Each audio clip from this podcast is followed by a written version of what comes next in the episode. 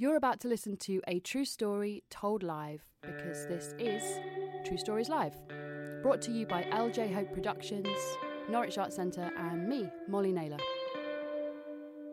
Please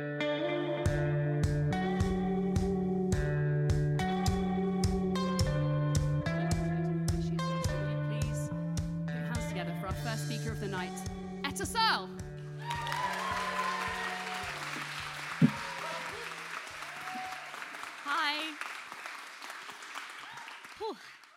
So, in 2007, I moved to Norwich to start my degree at UEA. And I, woo, I did lots of studying that also looked quite a lot like drinking wine and kissing boys who may have been described as mad. Um, I graduated three years later, moved into a house with some of my absolute best friends, um, carried on with lots of that activity in a similar vein, um, but met one boy who I thought was maybe slightly less mad than the rest of them and decided that I was going to just kiss him for a bit. We're going to call him the boy. That's his name now, okay? He's the boy. So um, I was working in Norwich. He was doing an MA. He lived with me for a bit. It was lovely. And then kind of real life kicked in. He graduated and he had to move back to Hull to take over his granddad's family business. Um, we tried long distance for a bit. It was fairly terrible. The majority of long distance, in my mind, is me being stuck at Doncaster Station. Has anyone ever been stuck at Doncaster Station? Right. Does anyone know what fish poo smells like? Because I am fairly convinced that that is what Doncaster Station smells like. Long distance wasn't working. I'd had enough of the fish poo smell.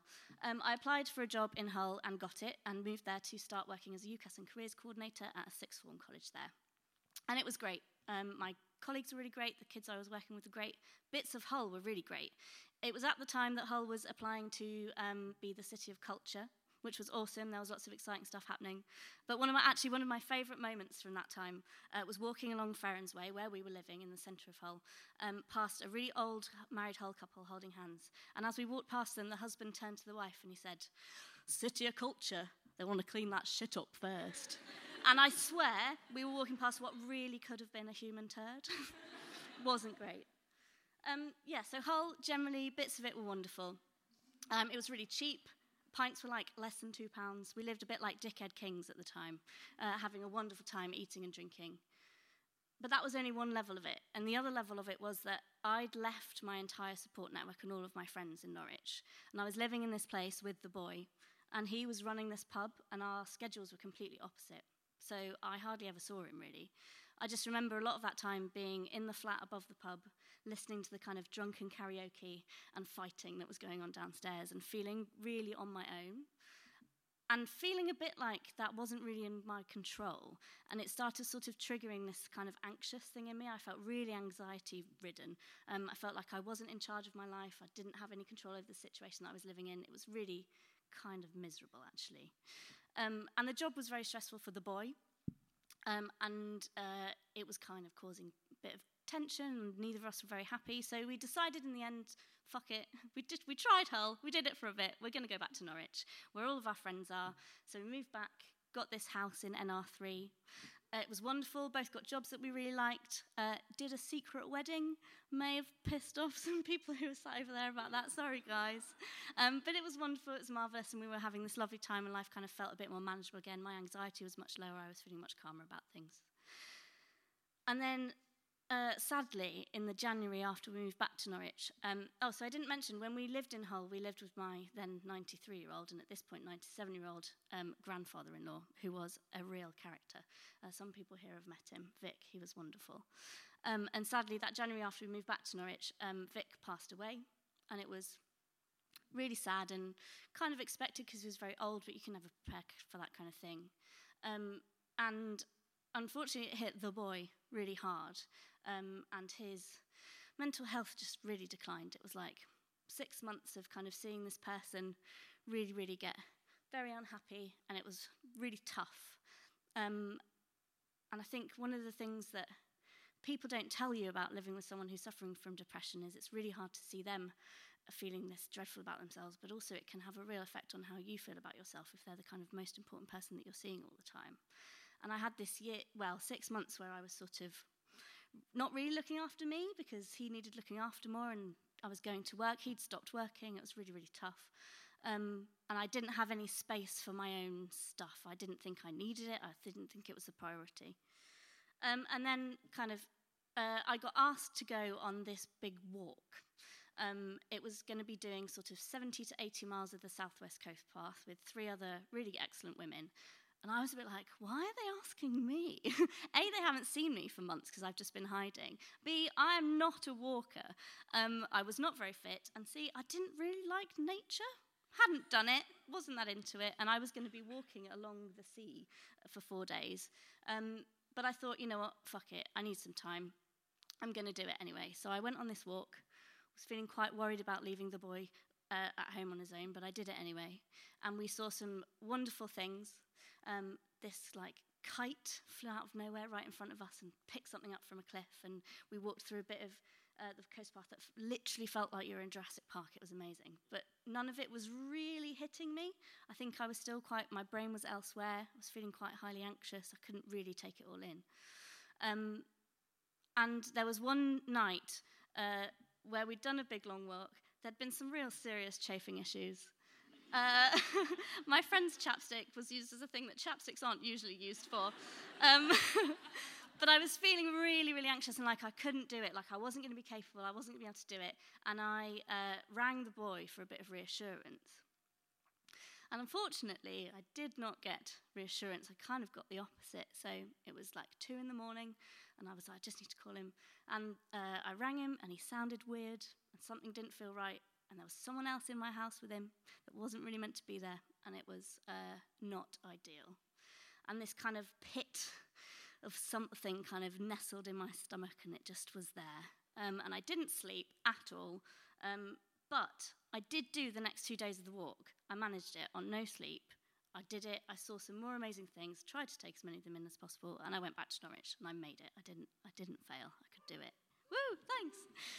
Um, got back to Norwich and uh, things just went downhill, if I'm honest. It was another six months of his mental health getting worse and worse, and my anxiety, that kind of pit of fear, growing and growing. And I was pushing and pushing and trying and trying.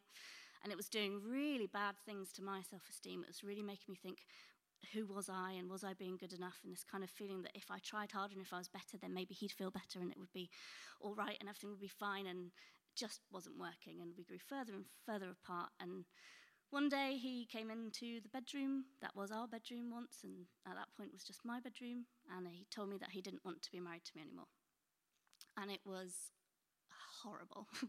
it was the most painful and scary and disappointing moment of my life up to that date. Um, it, I didn't I'd never felt that way before. It was like a physical, it was like that pit of fear had just like overtaken everything. Um, and it's at this point I have to say how fucking excellent my friends are. like I, they came in, they scooped me up, they took me to their house, they gave me somewhere to live, they fed me, they let their cat sit on me. They were amazing. Like um, they were so good, and they helped me to move out and find a flat, which I they then helped me to move into. So I started this period of my life uh, living on my own for the first time ever. I'd never done that before. Um, and it was scary. And I'd tell you this there is nothing like being completely by yourself to really have to face the nature of the beast that you are facing. You can't not think about it when you're by yourself.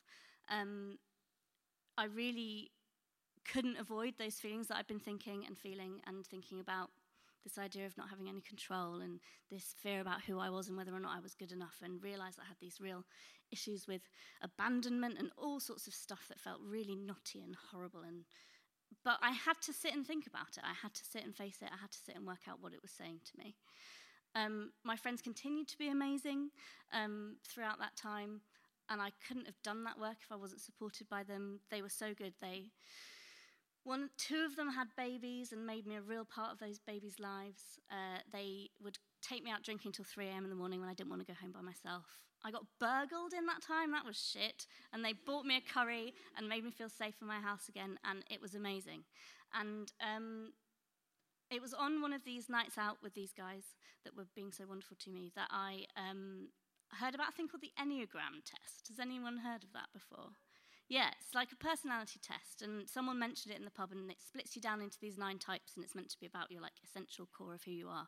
And I thought, you know, I'm doing the work, I'm doing the self-exploration, I'm doing the self-investigation. I'll give it a go. So I um, did this test, and it told me I was a type two, a helper, and I was reading about what that meant, and I was like, oh, it was a little bit like being punched with truth in the stomach. um, and the Enneagram sort of talks about these essential qualities that we have, and um, that if we're a bit out of whack, they get out of balance, and that's when kind of our negative traits come up. And it was those negative traits that I was looking at, and I was thinking, oh, that's that's all the things I've been feeling about myself. That I'm kind of possessive and needy and a bit controlling, but not really in control, and that I need people to tell me that I'm okay. And it was all this kind of horrible thing. But then I read more about it, and I thought about it more in context of how my friends had been treating me and my family had been treating me and how I'd been doing in the six months that had gone. And I realized that what the Enneagram was saying is that those bad bits of us, the like nature of our beastly side, are really closely linked to the bits of us that are the best. And I think I kind of, it was this real moment where I was like, oh, like the nature of my beast is the, the nature of the beautiful bits of me. And it's why I have these amazing friends and this amazing support network. And it's why I'm good at my job. And it's why I can feel more confident in the fact that, like, I'm all right, you know, and I'm brave and I'm resilient, and it was great. And I was really pleased to read it and understand that. Um, in that time, I also went on another walk, and it wasn't as fucking terrifying, and I did it, and um, I'm going on another one this summer. Um, and yeah, I'm feeling much better about things. And I think I just, yeah, my point hopefully is that things can be really shit and horrible things can happen. Uh, but I think if you face them head on and think about you in them, then maybe you'll see that the nature of your beast is also the nature of your beauty. Thanks.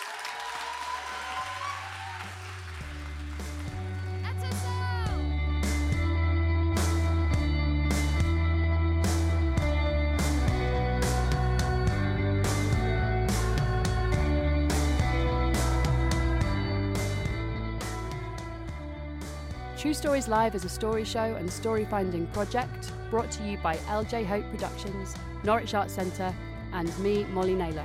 For more information about all of the work that we do, head to our website truestorieslive.co.uk.